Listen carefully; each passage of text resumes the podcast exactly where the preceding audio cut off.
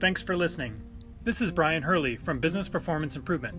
The podcast Lean Six Sigma Bursts are short lessons, comments, Q&A, and insights. If you have a question, send your question through the Anchor app, and we might feature you on a future episode. Or contact me at biz-pi.com. Quite a few years ago, back in 2013, it's called Top Three Things to Validate Before Removing Test or Inspection Steps. So sometimes in our lean improvements, people will look at inspection and testing steps and try to figure out if there's a way we can reduce or eliminate them. And that's definitely a form of waste in general. However, you don't want to remove them if you still have the possibilities of those failures or defects coming through the process.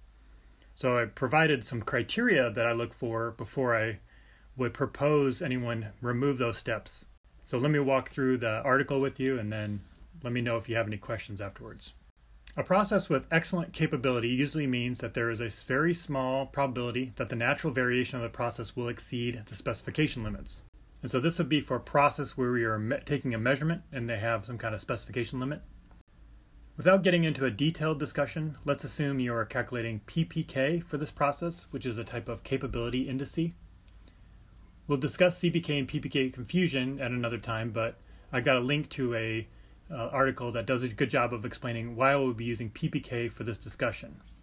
And basically, the CPK is a short-term calculation using a, a moving range standard deviation, and PPK looks at the long-term variation using the traditional standard deviation formula.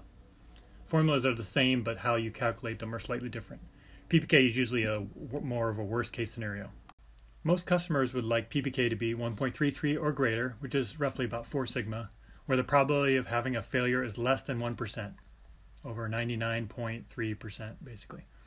Even with this process shift of 1.5 standard deviations, which is typically used in some Six Sigma calculations, whether that's a necessary adjustment or process shift, that's another discussion. If you improve the process even further, you might even achieve Six Sigma, which would be a success rate of 99.99966%. This also depends on your industry, as some lower volume industries might accept a lower PPK, while higher volume production may require PPK greater than 2.0, which would be over Six Sigma performance. When I worked in aerospace, we would usually set a little bit lower thresholds because of the volume that we did, which is much lower, sometimes only one or two units per day. For the purpose of this article, let's assume the process has been in place for some time, a full rate production levels or service levels, not a discussion during design and development of a new process or product. In addition, even if your process has 100% yield, does not mean it has good capability. Therefore, a pass fail step should switch from attribute to variable data collection if possible, so PPK can eventually be calculated. At some point, the chance of having a failure is so small that the question comes up from management why are we still testing or inspecting this characteristic if it is unlikely to fail? Can the test or inspection be eliminated completely? Can we reduce it from 100% down to maybe 50% or 25% or even 10%? From a lean perspective, inspection and test are non value added but necessary, which are avoiding the problems from getting to the customer or further into the process. But perhaps these steps are not even necessary because the process is so good. In most cases, the end customer will have some say in this matter, especially if they provide the requirements to you. By default, they will be highly resistant to any test or inspection removals. It adds risk to their processes, and they usually don't see any benefit. Although there is benefit when you look at the time savings of the process and being able to get product or service to you faster. So, given this resistance, what evidence is required to alleviate their concerns and allow approval of a reduction or elimination in a test or inspection step? We've not found any formal documentation on how to deal with the situation, but if someone has some guidance or from any industry, please let us know and we can share with other clients. But here is my typical response when asked this question. There are three areas to look at to prove test or inspection reduction to a customer stability, capability, and risk mitigation.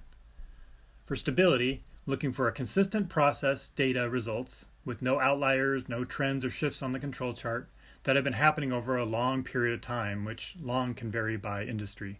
PPK calculations assume a stable process, so stability provides confidence that the calculation of PPK will be maintained in the future. This also implies a sufficient sample size has been obtained that clearly shows the underlying distribution of the data, such as a normal distribution or Weibull or log normal or skewed data.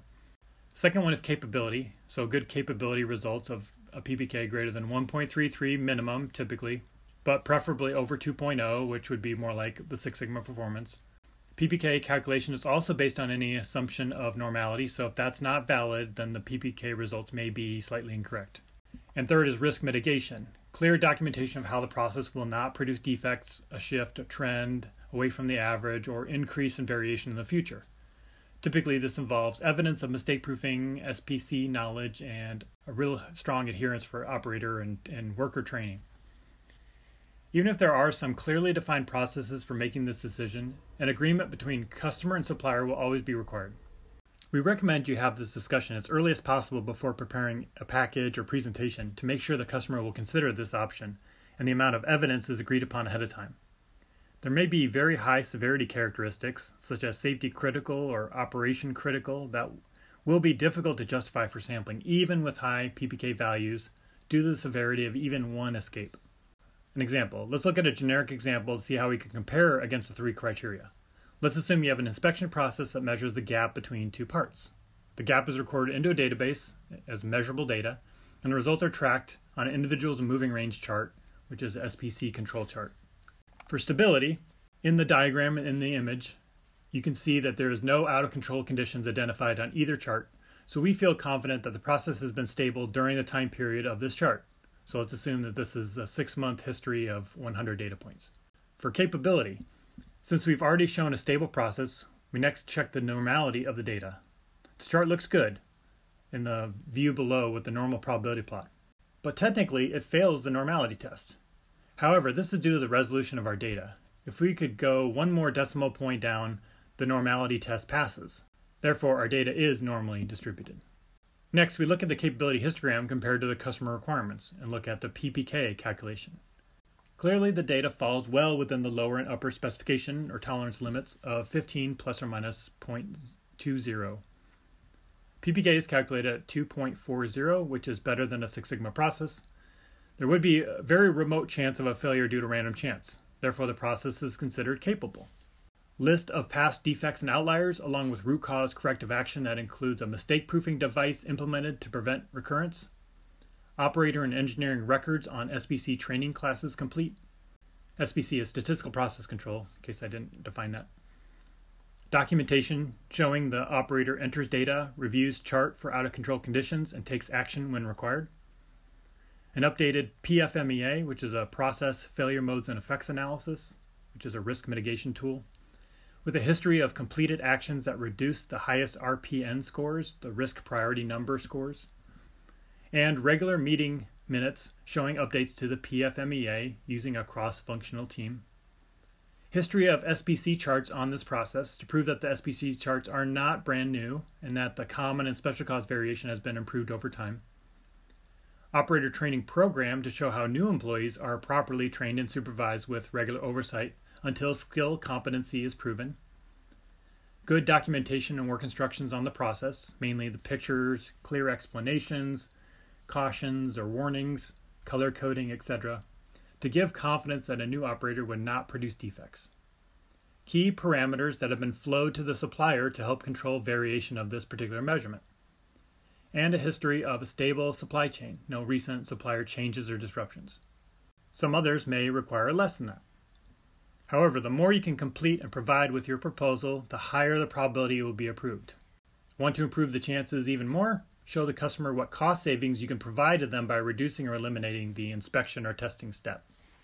Most likely, the first request for elimination of these steps will be rejected by your customer, but hopefully, they will agree to a reduced sampling plan such as checking every other part instead of every one. After a few months of success, maybe every fourth or tenth part will be checked, until eventually the test or inspection is completely eliminated. So, in conclusion, without any clear industry documentation or guidance on how to reduce or eliminate inspection or test in your process, we hope this provides you with a starting point see if your process is eligible or not. The more evidence you can share with your customer regarding stability, capability, and risk mitigation, will increase the chance that they will agree to reduction or elimination of a test or inspection step. Giving the customer a financial incentive to approve doesn't hurt either. So, what are your experiences with this? Have you had success doing this? Does your customer refuse to accept any type of evidence? And then risk mitigation. Now that we have capable and stable performance, we still need to give the customer confidence that we can maintain this performance into the future. We recommend including the following information in, in your discussions and proposal.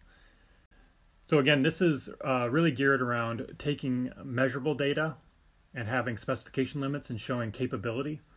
If you don't have a process that has measurable data and you just have pass fail results, you're going to need a lot more evidence and data there is a way to do a sigma performance level using the failure rate, but you're going to be have to be up in that high 99 percentile range for you to be able to justify to the customer that it's not needed and you're not finding any problems. So I think you'll have a better luck just going to some kind of a sampling method and then being able to show how you're going to quarantine if you do find a defect. So you could check, okay, we, we checked it every 10th now we're going to be able to get our hands around those 10 from the last time we checked to until now. So there should be 10 or so that are maybe need to be retested and rechecked. So, but it does get a little more tricky when you're dealing with just pass fail results because it's not as accurate in the numbers and you'll have much more larger sample size you will need to be able to show the confidence to the customer. So, if you have a high volume process that has really, really high success rate, then you've got a chance. So again, hope this helps. Um, I'll have a link to the article in the show notes for this episode. And if you have any questions around that, please feel free to reach out. Thanks. Lean Six Sigma Definition.com has a list of glossary items about popular process improvement terms, along with the history of Lean and Six Sigma methods, and key influencers like Dr. Edward Deming, Henry Ford, Taiichi Ohno, Shigeo Shingo, and many more. You can also learn how to access affordable Lean and Six Sigma training and certification. Visit lean6sigmadefinition.com.